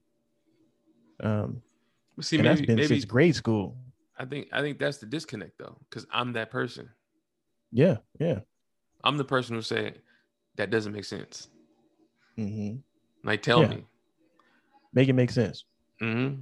And and so that might be the disconnect when you when you you know because you explain something or you tell somebody something or you share something and then you're waiting for the like the confirmation of does this make sense not is it right or wrong just mm-hmm. does it make sense right right and you can clearly see it doesn't mm-hmm. you know what i mean so it, re- it requires a, a deeper dive mm-hmm. and then you can tell like it's it's like well, either a they just don't want to believe it, right? Because they don't want you to know. Mm-hmm. They don't. They again, they don't want you to be right because that means they would have to change, mm-hmm. right? Um, or you know, they just don't have the the patience. Yeah, yeah. I mean, I mean, I would even look. At have you considered that? um, it's not important if they get it or don't get it. It's know? not important. Or, it's not. It's or, not important. It's just. It's natural. I'm telling you, it's like it's a natural. It's like a. It's second nature. Yeah. Like yeah, if something comes up, it's just it triggers it. It's like no. Yeah. Like that's not.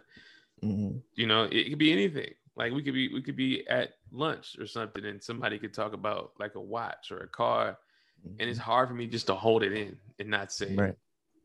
like the thing that you know if if what they're saying is a little bit off, like it's hard for me to to not be like, mm-hmm. well, here's the right information. Like, well, actually, yeah, because you know, well, well, actually, because I feel like I feel like people just allowing you to just freely walk around and be ignorant doesn't help you. Mm-hmm. Yeah, yeah, I get that. I get that. It doesn't help you at all, and then and you'll be in spaces where, you know, the people around you could could you know either greatly impact your life or change it and then you mm-hmm. go and say something ridiculously ignorant because you've just been allowed to say it right. like yeah. you know for your entire life. And now it's like mm-hmm. eh, i don't know. Like I, you know because have you not done that before? Like oh yeah this person's cool. And then they say something it's like nah never mind. Like, actually you're I not withdraw cool. everything i said. Yeah. i take that back. Like so uh you know, I, I feel like if you can offer perspective, and that's something I try to do with anybody, right? Like I, I don't I don't go out much, but anytime like I think that's something we both do, honestly. Anytime we do go out, if we're around people, we just try to leave them with something. Mm-hmm. You know, because everybody's time is everybody's time is valuable. So if someone decides to share some of their time with you, I feel like you have to make it worth something. Mm-hmm. Otherwise, the exchange isn't valuable, which is why you you have friends that you'll see often, and then you have other friends that you won't see at all, mm-hmm. Because the exchange the the exchange isn't as valuable. Yeah. Right. You know what I mean? So I, I that's kind of how I see it. Lately, um, I've been uh, focusing on not so much leaving people with something, but um, trying to gain more of their perspective. So um, I think lately I've been just asking more questions, you know, just to get um a context of of why people think the way they think, or or not not so much just why they what they think, but just um or why the way they think, but just getting more context of who that person is.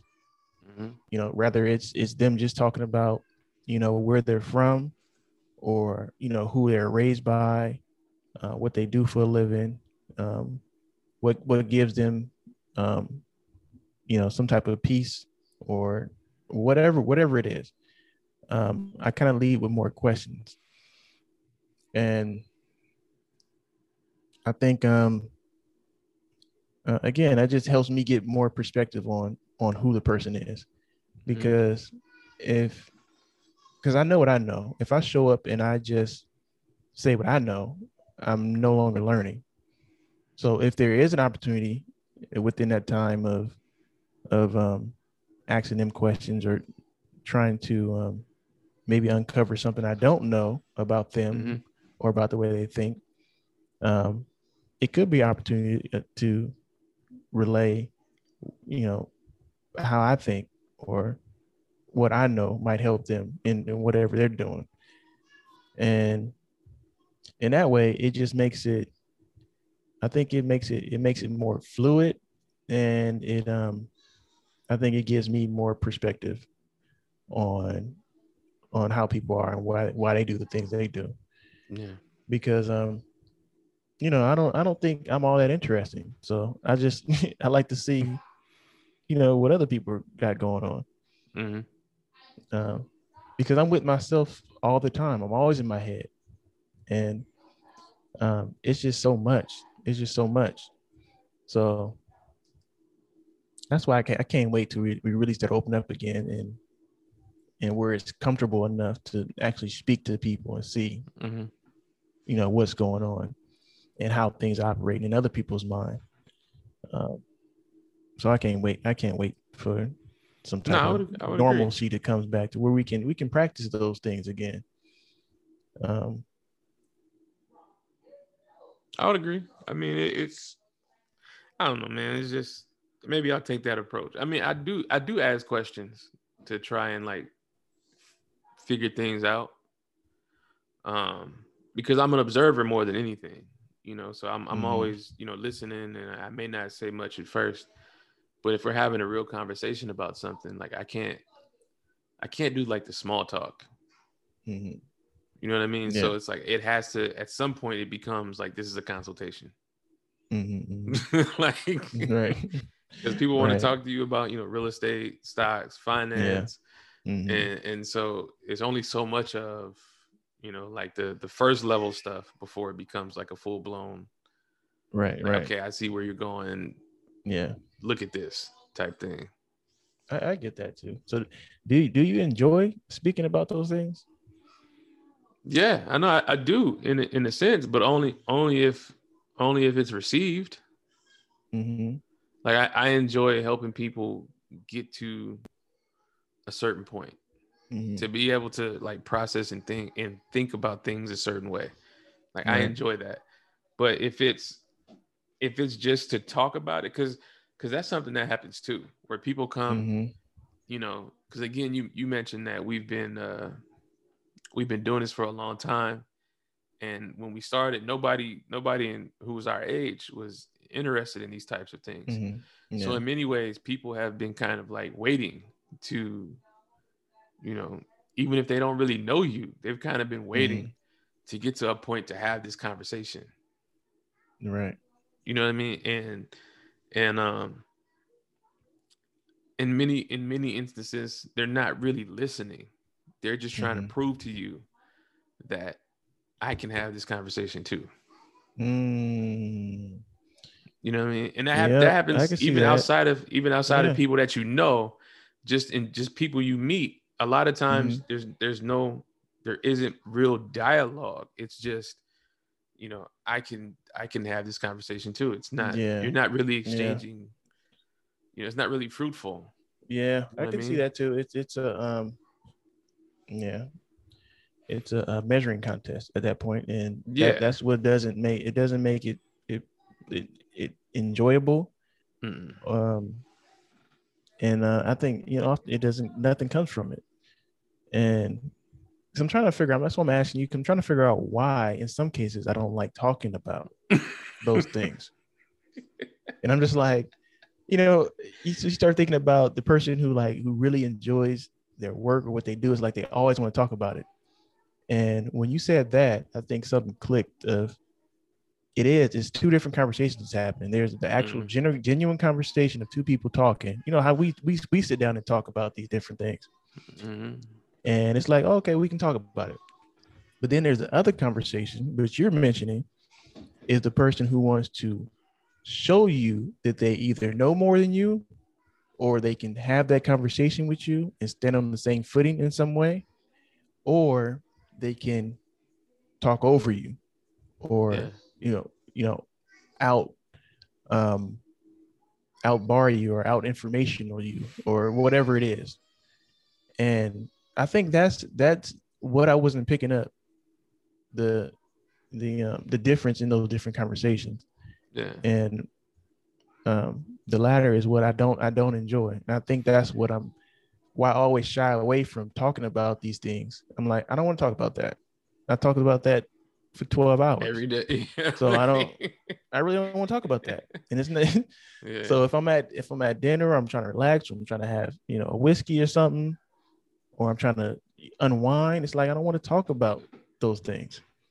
Uh, unless unless they're the first of like we just kind of chopping you know um so yeah it, that's interesting that's a very thin line of of what that conversation is and it's, it's easy um, to it's easy to pinpoint you know what i mean? Especially especially because you know as real estate professionals man we we make a lot of phone calls and we talk to a lot of people. And so you you learn you develop a skill to be able to like determine what this conversation is really quickly. Right. And so, um, especially in social settings where, you know, people try to uh, show up and like you said, just try to outbar you. It's like relax, man. Like I like who am I? Mhm. Who am I to be trying to com- you know what I mean? Like what who do you think I am to be sitting here trying to compete with me about something that I've been doing for 15 years. yeah, And then here you come and you bought a condo. yeah. I told you about the last the last uh, person that, that wanted to basically correct me on my math. Um, I put out some information about um, you know, a property and and how much what the breakdown was, down payment and the payment and stuff. Mhm. And they're like, "Are you sure?" You know, my payment was such and such. I'm like, um, I, I asked, I basically asked, "Do you have these key things that you need to even think about Mhm. actually getting this this this calculation?" No. Okay. Well, what, what are we talking about? Like, you don't even have the the the thing. You don't have the values to plug in to get the number that I Yeah, to get that result. So yeah. how could you know if it's wrong or right? Let's just But- start there. more more importantly, why why do you feel that it is your position to tell me if it's wrong or right? I don't know. It's like we, it we do we do two different professions. We've both been doing that same profession for the same amount of years. So I don't tell you, yo, are you sure you did such and such on your job right? Like the But why why would The they why would arrogance be the why would they be arrogance me comfortable to why- do no, that. Why would they be comfortable in telling you that, but they wouldn't they hold no accountability for these guys on the internet?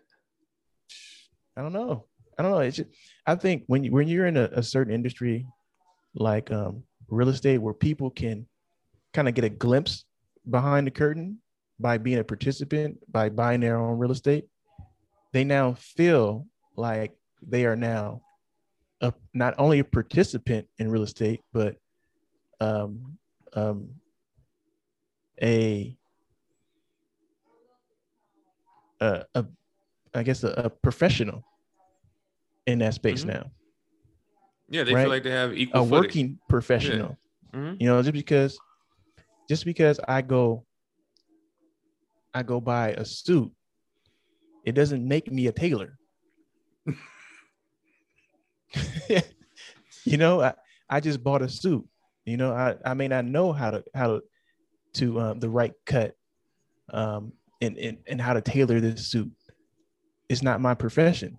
Mhm. right? I may not know um, the different materials, um, et cetera, et cetera. So it's just, I think it's just a certain level of arrogance of people, uh, particularly, partic- particularly in our, and it, I don't see it too much in commercial. It's just, it's usually just over people's head, but particularly in, in the residential market, in the re- residential space, where people feel like just because they bought a residential home, they are now a professional of buying homes, and and um, you see this a lot. And um, like you may be consulting a client on on their real estate purchase, and you they'll, you'll hear from their aunt, uncle, cousin, brother um, that whatever they're doing, whatever we're doing as far as the, the purchase of their property, is somehow wrong or is different than what they did, or what the uncle did, or mother did, or mom did, whenever they bought the house 20 years ago. Yeah, but yeah, it is different because it's 20 years ago. Yeah, but you have the person saying, "Well, when I bought my house, it wasn't like that. When I bought my house, it, you know, so it carries on too. So a person can buy their house 20 years ago and they still a professional buying homes. Now they relate that profession to whoever's else is handling their their actual transaction of their family member or Mhm. whatever friend. And um, I don't know, it's just a certain arrogance around someone who buys a real estate property who now believe they're professional. Because it doesn't take any data. This again, this is why I can't sell residential. It takes no data. It takes no data to quantify value in residential. Now there are there are guys who are able to do that, right? Mhm. They know what to look for, but for the average Yeah. realtor and the average person, there's there's no way for them to quantify value. It's ju- it's literally just the price went up Mhm. and maybe maybe because as you mentioned like with a suit you buy a suit doesn't make you a tailor but maybe because it's attached to a financial gain you know what i mean there's there's Mhm. the there's the um, appreciation component attached to it So people feel like they make a smart decision because it made them some money, hmm or it made or lost them some money. So that's probably where that that comes from, right? It's like, oh, well, I made some, I made some money, so how could I be wrong? Yeah, I did something right. Um, Yeah. but yeah, I mean that, that's that's one of the reasons why I can't like I. I mean, it does happen in commercial, but what you what you often find out, which I'm sure you dealt with, but what you often find out is, um, they were just posturing. Oh, it's a lot of that. That's a Yeah, they're- they're- lot they're- of that. They're posturing until you get because once you see the P and Ls and their rent rolls, that's when you know the whole story. Yeah. And they were trying to avoid showing you that because they were lying to Mhm. you. Yeah. So- Yeah. Once once once once books and records come out, everyone gets real humble. yeah. Everyone's getting that, real like, oh, humble. okay, all right, now you're the best friend. But Yeah. It's like, okay, now we know. It's like, you know, your your, your dirty laundry's out. It's all Yeah. out here. So let's in Let's- in residential, let's that's chill. not something that's not required. You know what I mean? Well, so it's I- it's a I little think- different. I think it is required for a, a certain level of professional who's going to actually look at data, uh, data trends over you know the last ten years, or um, Yeah, but who has time to do But- that when you got 50 offers? I think I think the issue is is there's a certain amount of people flooded into residential who can get a license, and the bar for getting a residential license is very low. Mhm. So the person who just basically you, you know paint by numbers, it can get you by and you can do very well if you just paint by numbers and not go deep. Mhm. Um and and those people usually do well because you can you can keep it on the surface level and explain it in a way that's easily consu- consumed by the, consum- the, the consumer or by the client. So I think um, once you once I, I crossed into commercial where it's more data driven and continue to do residential, you have to hold back to a certain degree because you can give too much information in a space where the client will be overwhelmed. Mhm. Some clients, right? I don't want to No, just yeah. blanket them, but they'll Yeah. be overwhelmed with information. Where the paint by number person can come in and say, Hey, one plus one equals two. And they like, yes, sold. So I think in some ways, I know for me for sure, um, I may be um I don't want to say too analytical because I'm usually able to it, show the numbers in depth and then step back, which which I think is the best way to do it. But I may be inserting the way I want to see things presented to me Mhm. also. So I don't know. You kind of have to gauge gauge the client, but um, yeah, I think in some ways you don't you don't need to know a whole lot, and those people are usually very successful because they're very surface level and they do very well. It's just like they just knocking them out. Yeah, I mean, it's real estate is real estate is the pretty people business. hmm It's just what it is. Like- Yeah, I I've never seen a successful realtor who was ugly. Have you? right. Have you? I've never seen I've never seen a realtor who was ugly that was really like closing deals. um, I think it's um, it's likeabil- likability. That's part of it. You definitely have to be good to work with. Yeah, But ha- you tell me you can you can say somebody was ugly. Okay, we all know. I, I don't see. You like. know what? You know, you don't see too many like just you know dead, you know, definitely unattractive people in real estate for sure. For sure, you know. Um, and um, yeah, that's true. That's true. That's true. You don't just see like just um, like no, you gotta you gotta have something. office. You gotta have something going for you aside from like everything Yeah. else is a bonus. mm-hmm. You know what I mean? It's like yeah, all the other Yeah. skills are a bonus, but then it's like oh okay, Yeah, for sure. like you can do that too. Great. Mhm. Yeah. Yeah, that's true. So- That's true. It's like okay, and you can actually get the deal done. Okay, yeah. and I'm, I'm sure that works for both both sides. The Mhm. um, each person has some somebody to look at. Yeah. You can you Yeah, tell by if you, you just go on Instagram and look at look at the the pages of successful realtors. Mm-hmm. Like nine times out of ten, they're not actually posting content that relates to transactions. They're they're Mhm. posting things that that make it look fun, that make them look better. You know, hmm um, you know, it's it's not about the actual job. It's about making Yeah. it look good. Yeah, for sure. And um, I think it's a huge issue for women's too, because um, uh, well, I've, I've heard one case study from one woman who was uh, in commercial. Um, you know, she's an attractive woman, and she said um, it's difficult sometimes to take meetings because a lot of times the people who want to meet with her just want to basically be on a want date, hmm you know, and it's like, well, I'm here to, to do business, and they basically here to date. So um, that's been one thing. Is is I mean that's pretty gross, but um, that's um, People are gross. That's difficult though. You know, that's difficult for uh, especially uh, for a, a woman in this um, this industry. And um, I don't have any like cases that I've heard from people in residential, but I'm sure I'm almost sure it's the same. And Of course, because you got to think the barrier to entry is much lower. So if you yeah, if you're a realtor and you bump into somebody, like you're the person, the person who you could service can be anyone. You could bump into them at Target. You can bump into them at the Mhm. bar, right? Oh, I work in real estate. Oh, really? I've been thinking about buying a house. hmm Can we, you know, can we can we go uh, set an appointment? Right. Can we show me some properties? hmm Like that is different when it comes to buying a building. Like you're not gonna bump into that person at Target. hmm Even if you did, nine times out of ten, they're not gonna tell you they own a building. You yeah. On, on the buyer side, you're right. On the buyer side, you can you anybody can be a buyer of potentially be a buyer of residential. It's not that it's not like that on commercial. We know we we know there's a certain amount of buyers in the market. Uh, but on the seller side, it's it it can be similar because when you're selling commercial real estate, you go straight to the source who owns the property. Mhm. Um, you're gonna go direct to the commercial owner, call them directly or get in contact with them, right? Meet them at their office or wherever you can. Um, and it's the same for selling residential too. You know, door knocking, going direct to the house, Mhm. presenting what's sold recently. Um, so that game is the same.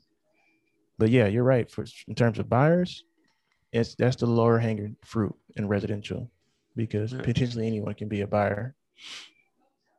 But uh, the sellers is where it's at for Yeah. sure. That's what We that's actually, what keeps um, you in business. uh, we had a we had a, a couple we had a couple women on our team, but more recently, um, you know, we we have one. She's a, a black woman too, um, and she kind of went through similar things where you know because she was really really good on the phones, Mhm. um, and but what, again, what would happen is, you know, the guys are more interested in just meeting her Yeah. and so um you know we, always make sure that one of us showed up with her you know to the Mhm. uh you know to the to the meeting because it was Mhm. um it was very it was very very evident and she and she was great on the phone she did everything she needs to do Mhm. um and she handled the situation perfectly but you know it's it's it's still like that's still a thing which is crazy that you know as a professional you know it's still like i need backup in a sense mm-hmm. Yeah, it's a whole different world. yeah Um, yeah, I said um I have um a potential agent onboarding pretty soon, and she's a, a woman, and the same same thing. I'm like, um, in this industry, like you, you almost have you have to like let people know what it is, you know. Even before before I got married, it was a little when you're sitting sitting with a, a husband and their wife, it's kind of like you're kind of a single guy at that time. Mhm. And it's like um, I think in some ways the husband could feel like like what the you know what is this You're like, why are you talking to my wife? Yeah. Yeah.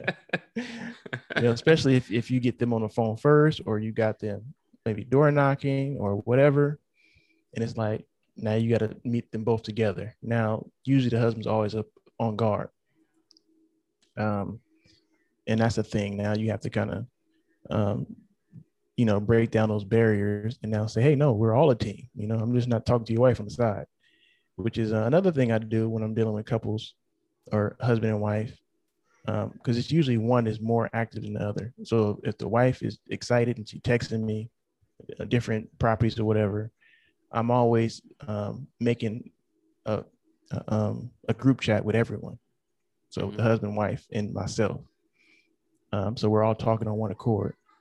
Because I think what you don't want is um, you're texting a wife, and you know people text you at all hours of the night, sending you real estate, especially on the residential side you don't want a situation where you're, you're texting the wife late at night and they say, Hey, you know, Doran said such and such. Doran said such and such. We should do this, such and such. And you're getting all this information from one side. And it's like, you know, he's just yeah, texting my wife like, all the time. Who, yeah, like, who's this Doran? You know what I'm saying? Like, exactly. it's automatic. You know, it's automatic because I, I mean, yeah. I know how guys are because I'm guy. So, I'm guy. so, so just to you know cut that in the in the bud is no okay let's start a group chat and get everybody on the same accord and i think it's, it's mostly successful that way and i would say that for any uh, woman that's getting into the business who's talking to the husband directly or the wife directly whatever it is to make a group chat um, so i found that to be successful um, and then the other thing is once i actually got married wearing a ring kind of disarms people mm-hmm. uh, because you're not out here just single and you know, looking like you're ready to mingle. Yeah, because of course, again, it's it's the pretty people, but like I'm telling you, man, like yeah. where else, where else do you work where you put on your best clothes all the time, and and mm-hmm. talk to random people? Yeah, there's no yeah. other. I don't. I can't think of any other profession where you you you get paid essentially to mm-hmm. look as good as you can. Yeah, outside of like a model or something. And where you're working like during the day all the way up to lunch, and then you go to happy hour, and then you're trying to put out, you know, some, some offers and yeah. get some contract together. It's just like the real estate world is crazy. I mean, yeah, I mean it's fun though. It can be fun because your nah, work is. is out here with the people. So you got to be out here with the people. Mm-hmm. So it can be, it's a lot of fun that comes with it, but it's also uh, it's it's also can be tiring. Yeah. But it's lucrative. Now speaking of, speaking of the people, um, before we wrap up, um, uh, the homie Ralph, shout out to Ralph, Ralph Diesel. Yeah, Diesel. Um, him and his uh, his consortium of uh, of buddies actually just launched a new uh, a new venture called Tribal. Did you did you see that? Yeah, I seen that. Mm-hmm. Yeah, let's do. Um, and uh, Visa is actually in partnership with them. I don't know in what capacity or you know mm-hmm. in what like how. Yeah. But um, you know, I, I definitely want to talk about that. Um, mm-hmm. because we again we talk about the hustle, we talk about um, you know, doing business, you know, the right way, not thinking small, you know, thinking large. Mm-hmm. And he's someone who is an example of that in many ways, right? Mm-hmm. You've seen him, you've seen him start from, uh, you know, selling cars, you know, as a broker to uh, various other things. I, I know they got into insurance. Um, then he got into the subway franchises, and mm-hmm. you know he's flipped a couple houses or so, or, or one or two um, to now this, right? right? So it's it's a it's a snowball effect of money from here, put it here, money from here, put it here, you know, and just continuous reinvestment. Mm-hmm. And um, I know he goes back and forth to Sierra Leone a lot, um, which is interesting because you know, as Black Americans, we don't really have that ability. It's like, okay, I can, yeah. I can go back to the city I'm from, mm-hmm. but um, you know, so maybe maybe that's a big uh, motivational component. Mm-hmm. But I definitely want to take the time to like mention that and shout them out on that whole venture. Yeah. So make sure yeah, y'all go sure. ahead and um, I think the Instagram handle is Join Tribal, J O I N T R I B L. A little bit about what out. it what it is. Uh, from my understanding of it, because I haven't had the chance to talk to him about it, um, maybe we'll get him on the show. But from my understanding of it, it's basically a way to connect um, and unite, you know, Pan African, you know, Pan Africanism or Pan Pan Africanist, mm-hmm. basically anyone of descent from Africa. It's a way for us to connect with each other, um, and exchange and trade our services, uh, products, etc. Right, and Visa mm-hmm. is there to serve as I'm assuming Visa is there to serve as the medium between mm-hmm. the two to help with payments and and whatnot. And I think there's some element of like cryptocurrency mm-hmm. involved. So right. they might have their own like a tribal coin or something to mm-hmm. to ease the uh you know that that whole uh transaction process. Right. Okay. On the platform. So I'm gonna have to talk to him about it. That's just like a brief from what I read and, and what I looked into. But yeah, exciting um, stuff. You know, to see that. I thought that was pretty dope. Yeah, you know? super dope. Yeah, I like the post, I, and I'm I'm like I didn't go deep into it, but I'm like, yeah, this is this is nice. It's nice. This is next level. Mm-hmm. Yeah. So, um, check him out at Join Tribal T R I B L.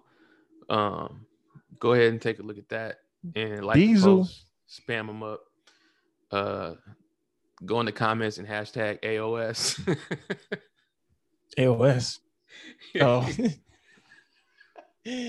all day. you know what I mean? Let them know what's up.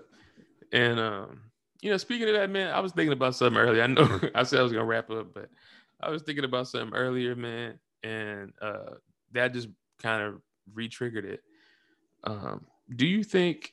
Do you feel like, given like where we come from, and what maybe what you know statistically was supposed to be the outcome of who we are, do you feel like we've overachieved socially? Socially? Like within our networks? Because um, I, I feel like within our personal networks, we have a number of outliers. Mm-hmm. That, and it wouldn't normally exist that way if we weren't, if we weren't part of other aspects of their lives like part of the, the same alumni or whatever you know social clubs. Yeah. Um yeah.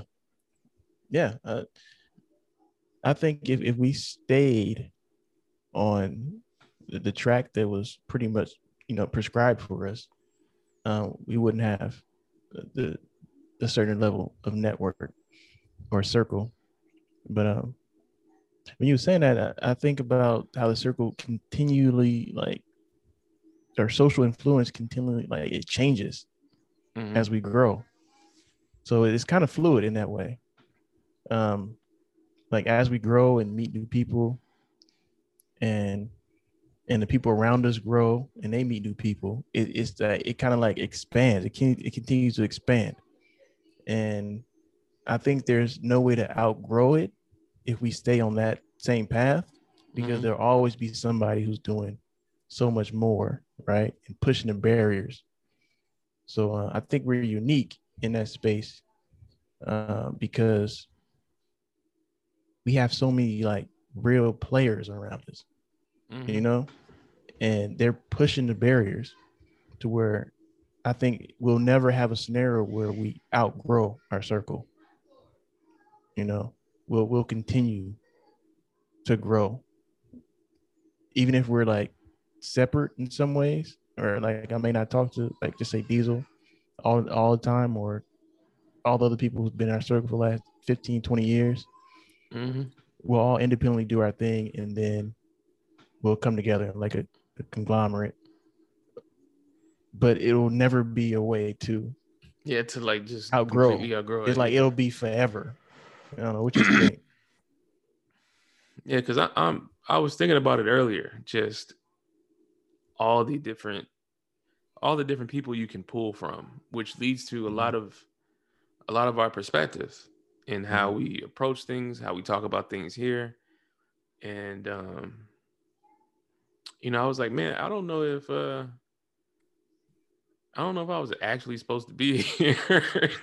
like, and I'm not I'm not saying in like a sense of like we made it or something, but you know, just the number, just the just in terms of numbers, the amount of people who who surround, you know, who are, are part of our, our everyday lives in a mm-hmm. sense. Um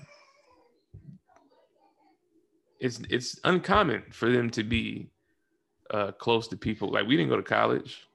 Mhm. You know what I mean? Like Yeah. we didn't. we I- didn't I to think that- we don't have that's the point. Degrees.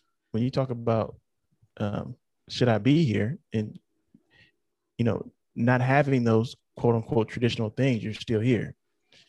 So I think that answers your question in itself.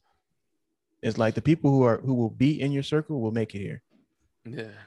regardless of of um, um, you know background, educational background, all these different things that you would think would successfully get you to the ladder and get you to the party, basically. Um, they don't matter because I can guarantee you there's somebody somewhere in their house sitting on their couch watching TV with advanced degrees without without the circle. Yeah.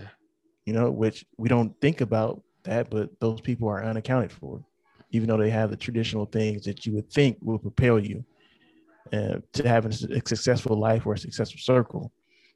But I think um, people who belong together will generally find each other. hmm You know, I think that's just like like the universe, you know? Because you think about like even our story, like we went to like different high schools. Yeah. went to, like- Usually, like when you go like to different high schools, like I don't see the people no more. Yeah. You know, so uh, we went to we basically went to middle school. and Middle school was three years at that time. So three years. Yeah, it's true. Yeah. We, we basically were were in proximity for three years, and then we're still in proximity 20 years later. So it's just like that's not like a it it easily could have been that your development didn't meet my development, my development didn't meet your development, and we would have just went different ways. We would have never Mhm. met, you know, certain circles. And uh, it's just that's just how it goes, you know. It's just how it goes. I think that's just the universe bringing the people together that need to be together. And the universe knows they be knowing. Universe be knowing because even uh even Mike, like even Michael, like we we like we met him as basically kids. And then Mhm. like, you know, seven, eight years later, he just pops up and it's like, oh, okay. yeah. And we're just like, all right, we're rolling. Where where you would have thought people who who were with us around those times coming up, they're no longer here. And um it wasn't like no love loss for most in most cases. It's just that the universe didn't align us anymore. It- Yeah. We just wasn't around because of proximity, because we went to the same school or the same church or the same social, whatever these different things that usually bring people together. Um, outside of those things, we had no different social. If you think about it, we had no social interaction at all. Like we, we had different faiths, different, different high Yeah, schools, like different. yeah. You know what I'm saying? So it's like you you like those things like don't matter.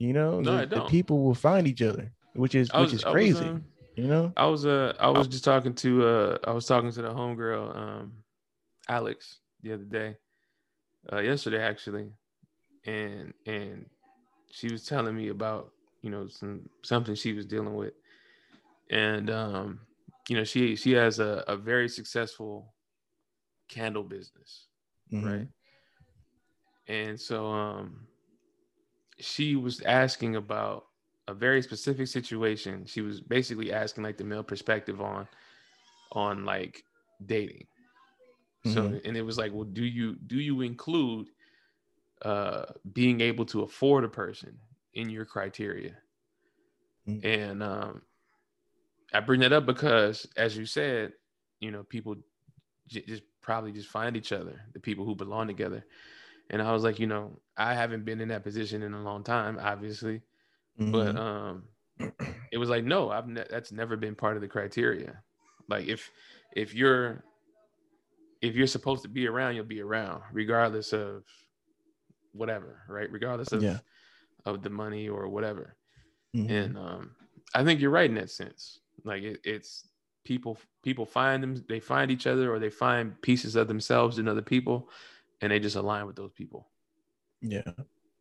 Yeah. you know and It's then everything something. else kind of falls into place hmm you know Yeah, it's, it's crazy. it's it's crazy, but I, I think that just it's just um it lets us know that on some level we're all pushing towards the same thing.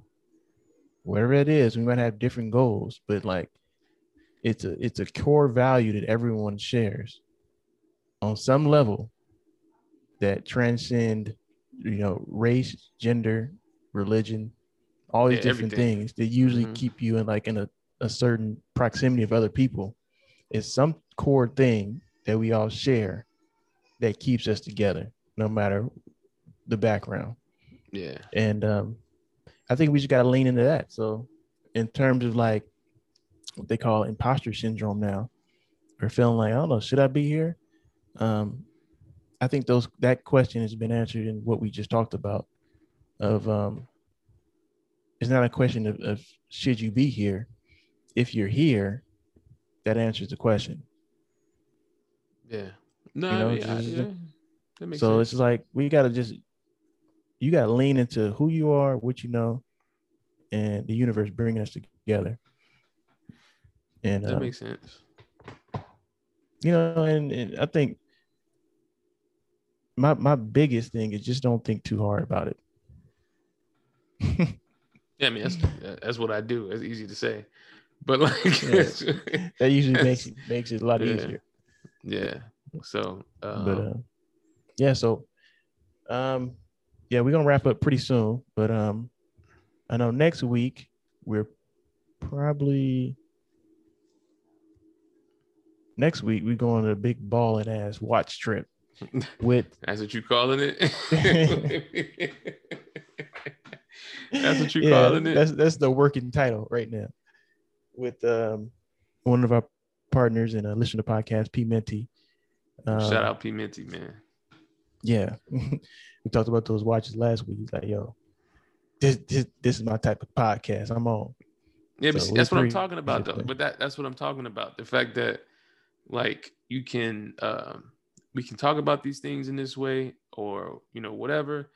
And then you get the the you know you get the spillover Mhm. into into real life. And um and we, we're gonna have Pete Minty on the show to kind of give you his his um his perspective on a lot of things and just you know his personal story if he wishes to share that.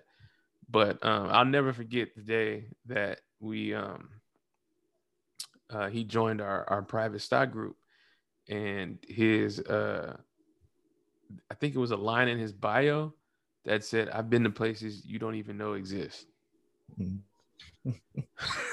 Like- and you know, it's like when people say Mhm. that, it's like, all right, yeah, whatever. You know, Mhm. you know, you know what that means, but Right, right. it's like nah, because I've seen him in some places that don't even look like they're on planet Earth. right, right.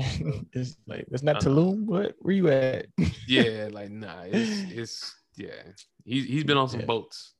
You know what I mean? He's been on Yeah. some some big boats. Um.